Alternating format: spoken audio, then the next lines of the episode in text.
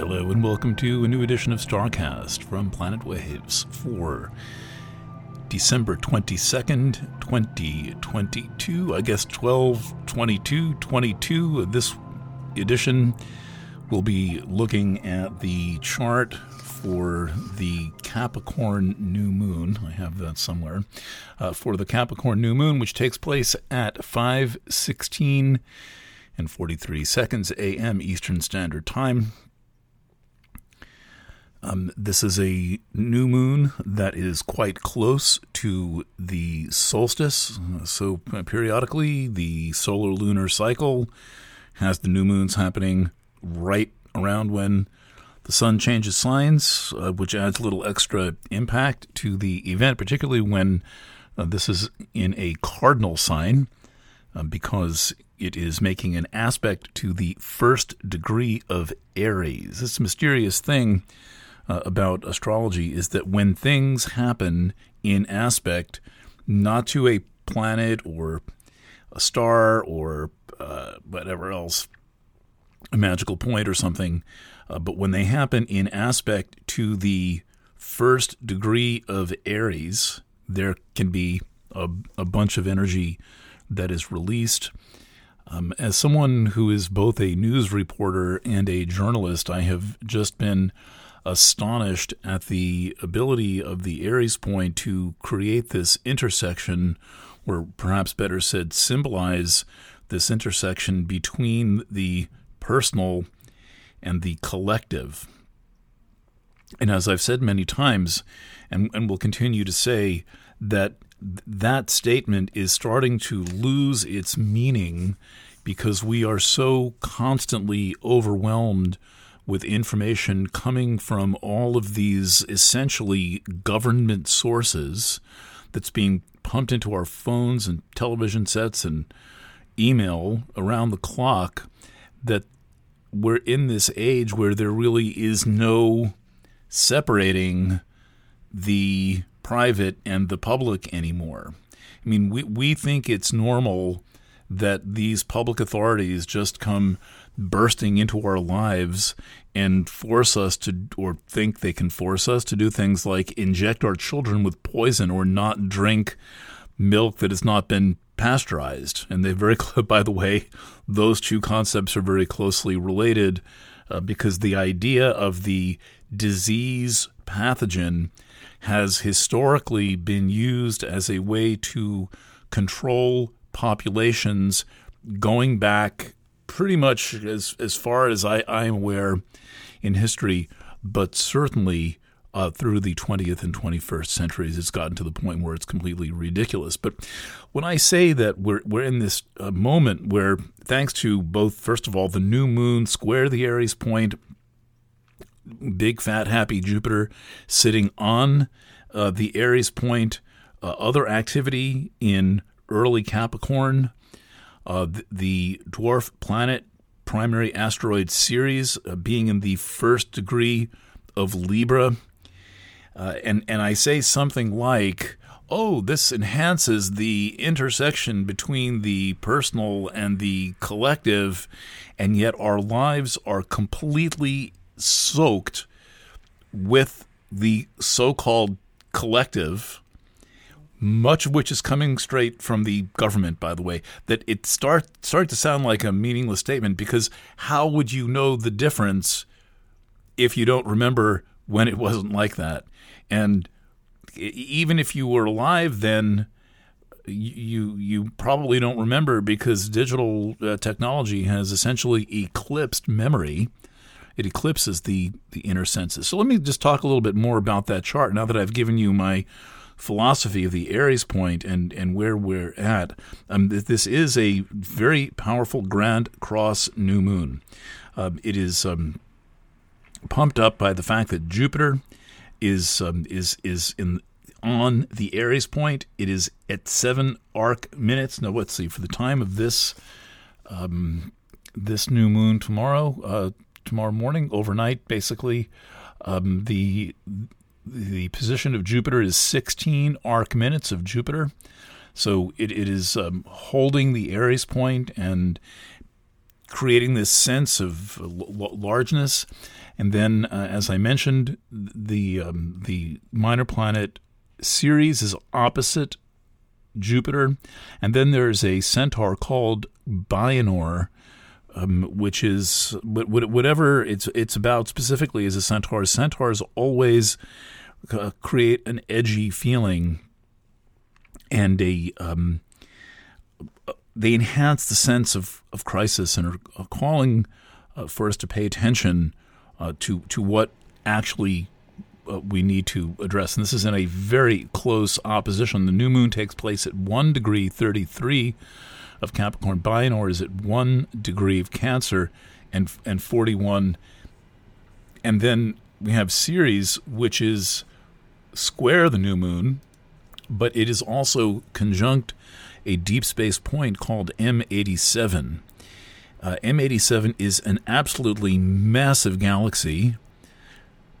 In the, in the sense of the universe, fairly close to us. The universe is a very large place, but it is it is in the group of galaxies uh, in in our kind of watershed of galaxies. I've talked about uh, the Great Attractor a number of times, and so what M87 does is it too pumps up the the energy, and it has a way of uh, creating a kind of a a black hole feeling. And and one of my concerns about this chart is that Ceres, uh, an, an asteroid, it's really it should be known as a planet. It's it's currently a dwarf planet. It's been categorized as anything you can possibly categorize something as.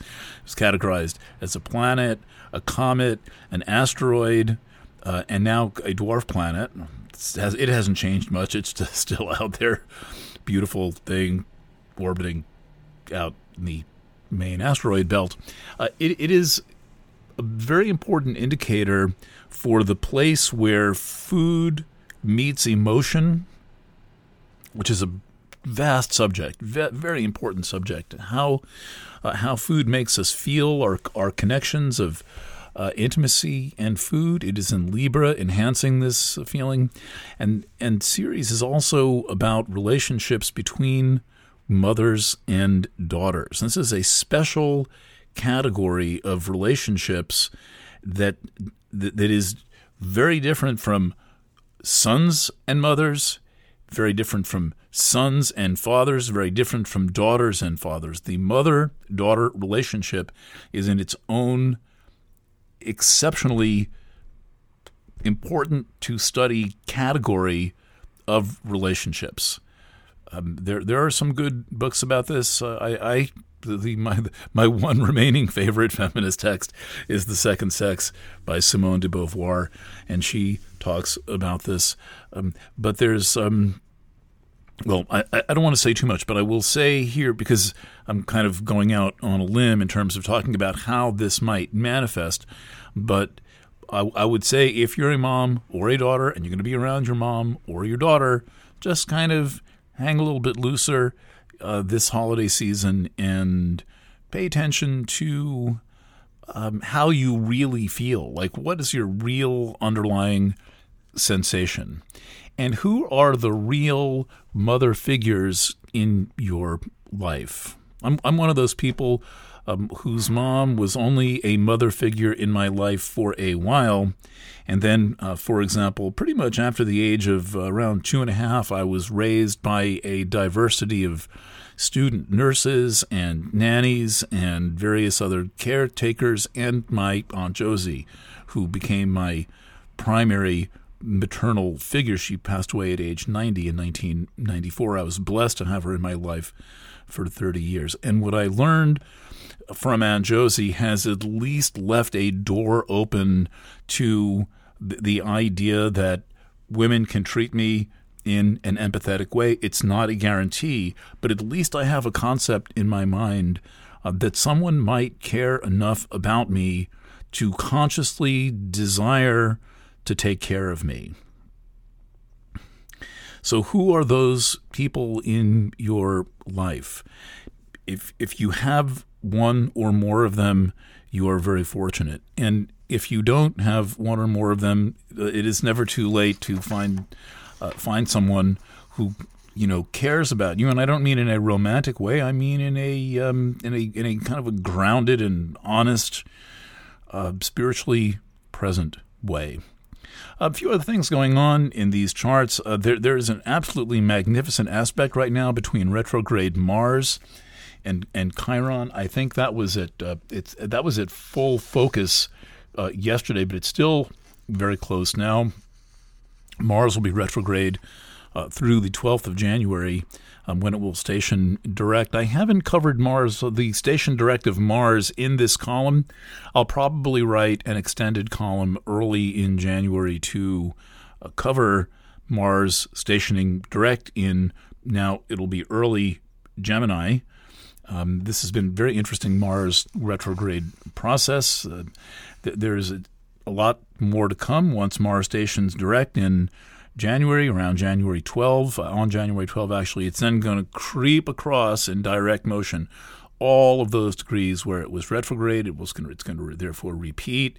It's sextile to Chiron. It's square to Nessus and make contact with many other points along the way before finally it makes a third 90 degree aspect to Neptune.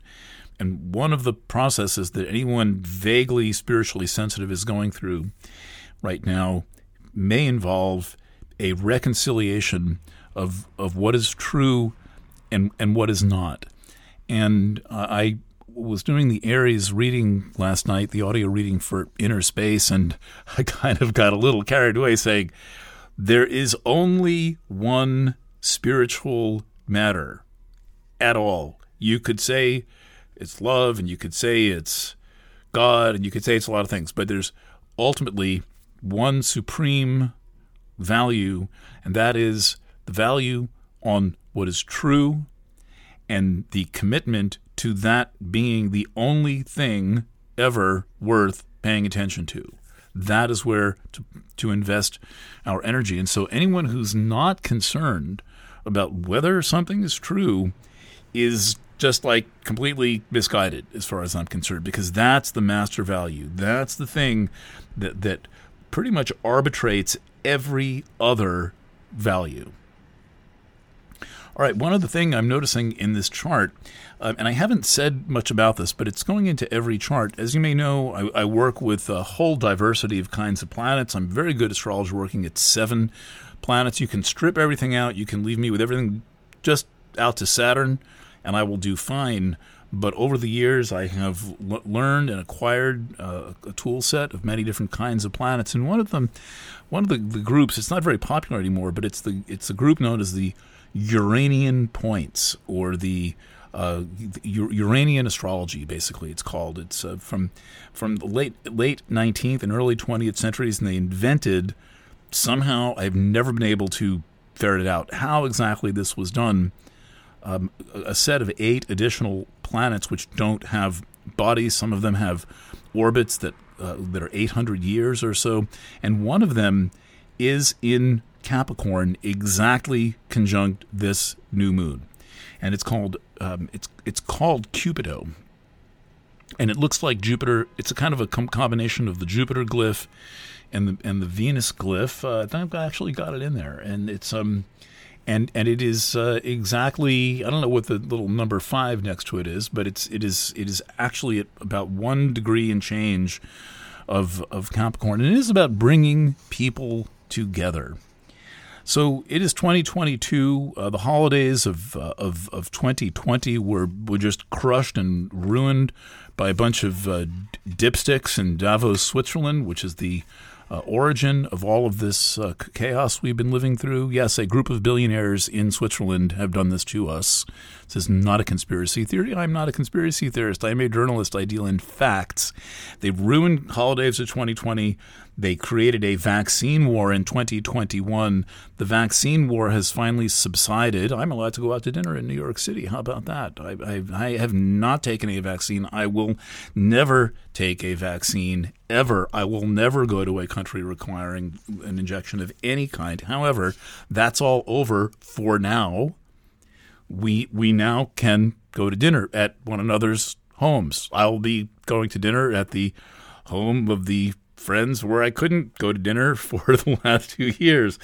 So it is uh, it is uh, perfect that that this new moon is conjunct Cupido. That that is about a gathering.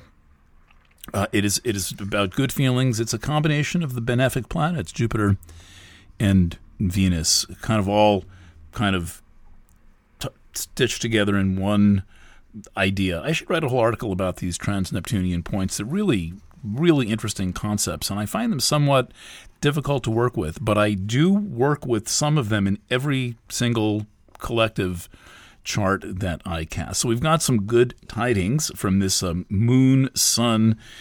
Uh, Cupido conjunction, and that that's that is in the mix of the uh, in, in, the mix of the Grand Cross.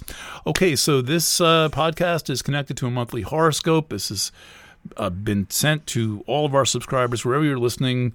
Uh, you can find it either on Substack or on the My Account page at Planet Waves or on the monthly horoscope page at Planet Waves, which I love. We're the only people who do this. I don't even know who's writing horoscopes anymore, quite frankly, but we accumulate the entire year of monthly horoscopes by sign on one page so that if you're curious and uh, feel like taking uh, you know half an hour 45 minutes to read your year of monthly horoscopes you can see how i've developed uh, the the unfolding astrology of, uh, of, of, of this time in history for you. And uh, we continue to uh, write what i think of as one of very few spiritually relevant literate horoscope columns. All right thank you for listening Thanks for being part of Planet Waves and for your business and your trust and the time that you take um, in um, listening to my words and reading my words. All right, on that note, I leave you. Um, I'm going to be laying low for a while, but I'll probably do a show on, on Friday. There you go, contradicting myself. Bye for now.